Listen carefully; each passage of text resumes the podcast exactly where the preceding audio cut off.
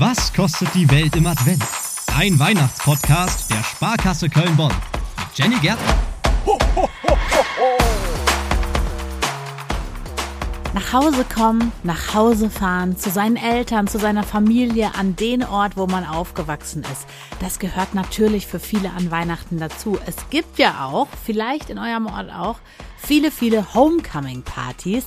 Es ist also die Zeit, wo man mit Freunden, mit der Familie zusammenkommt und wir fragen uns in dieser Folge, was kostet das eigentlich? Wir rechnen euren Besuch mal durch. Manche haben Glück, die wohnen einfach alle in einer Stadt. Da hat man dann keine großen Strecken, die man zurücklegen muss. Allerdings ist das bei 43 Millionen Töchtern und Söhnen nicht der Fall. Die reisen quer durchs Land oder auch mal darüber hinaus um die Feiertage mit der Familie verbringen zu können. Das ist das Ergebnis einer Studie vom Marktforschungsunternehmen Fly Research.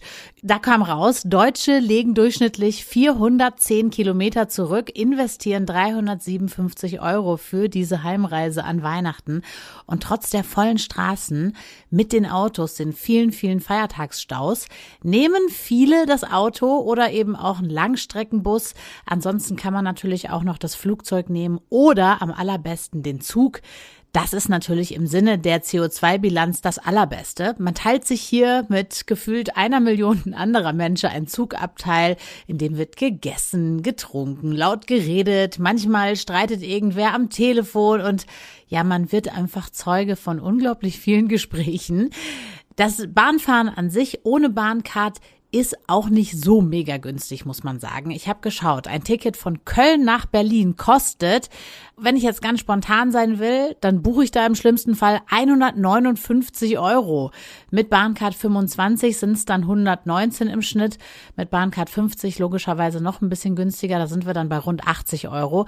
Aber wenn ihr ein bisschen früher dran seid und vielleicht habt ihr eure Tickets auch schon gebucht und die liegen schon schön parat im Flur bei euch auf der Kommode. Vier Wochen im Voraus wird das Ganze günstiger. Da kostet das Ticket nämlich nur um die 30 Euro. Allerdings klar, nur solange der Vorrat reicht. Äh, jetzt so knapp vor Weihnachten. Ich würde sagen, wenn ihr jetzt noch kein Ticket habt, günstig wird's nicht. Was günstiger ist, ist natürlich auch weniger komfortabel, würde ich jetzt so behaupten. Das ist die Reisebus-Variante, also die Langstreckenbuslinien. Zum Beispiel Flixbus gibt's ja von Bonn nach Berlin. Da zahlt ihr um die 50 Euro. Allerdings muss man hier auch sagen, da ist man doppelt so lange unterwegs. Zehn Stunden, was richtig viel ist. Und Zeit ist natürlich auch Geld wenn ihr innehalten wollt, euch auf die besinnlichen Feiertage einstellen wollt und ihr denkt euch, hey, diese zehn Stunden, die gönne ich mir einfach, da lehne ich mich zurück, ich lasse mich berieseln, ich höre vielleicht ein schönes Weihnachtshörspiel oder so, dann go for it. Könnt ihr auf jeden Fall machen. Am schnellsten geht's natürlich mit dem Flieger. Erstens, zweitens, drittens ökologischer Fußabdruck und viertens, ja, so viel weniger Zeit ist es dann gar nicht, weil man muss ja auch erstmal zum Flughafen hin, also von Tür zu Tür. Vom Flughafen Köln-Bonn nach Berlin, da ist es vermutlich auch so. Vier Stunden, ähnlich wie die Bahnfahrt. Von super günstig bis super teuer ist alles mit dabei, verhält sich also ähnlich wie beim Zug. Wenn ihr früh dran seid, ist es auf jeden Fall die bessere Variante.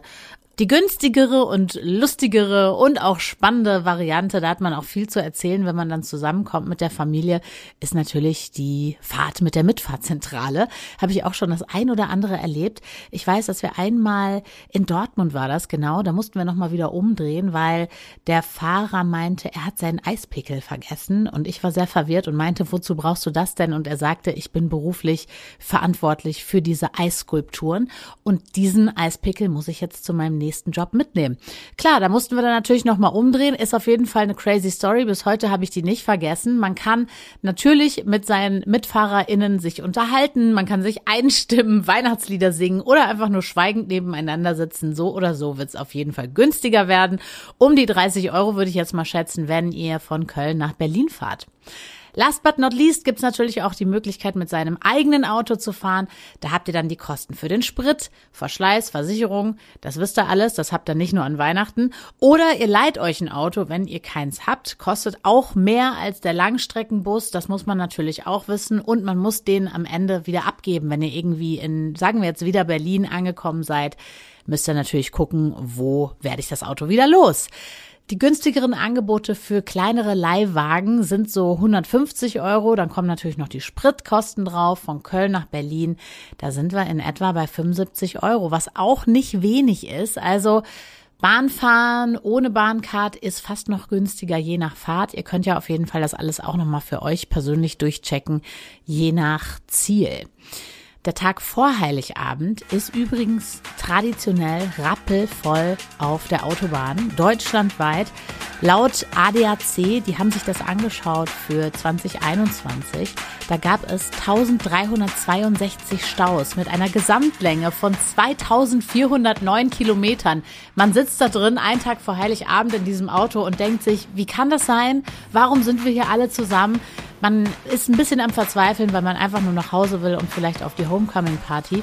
Aber ja, es sind sehr, sehr viele Staus, einen Tag vor Heiligabend und das wird höchstwahrscheinlich in diesem Jahr genauso werden. Viele Wege führen also zu eurer Familie oder auch zu euren FreundInnen, aber das ist es uns natürlich auch wert. Da sitzen wir auch gerne mal im Stau rum oder zahlen irgendwie doch ein bisschen mehr für unser Zugticket, weil wir uns nicht rechtzeitig darum gekümmert haben, wie wir jetzt von A nach B unterwegs sind. Die Frage ist natürlich, wie reist eigentlich der Weihnachtsmann? Das wisst ihr ja schon, ne? Mit dem Rentier. Die ganze Geschichte, ich erinnere euch kurz dran, gibt's in Folge 14. Was kostet die Welt im Advent? Ein Weihnachtspodcast der Sparkasse Köln-Bonn. Ho, ho, ho,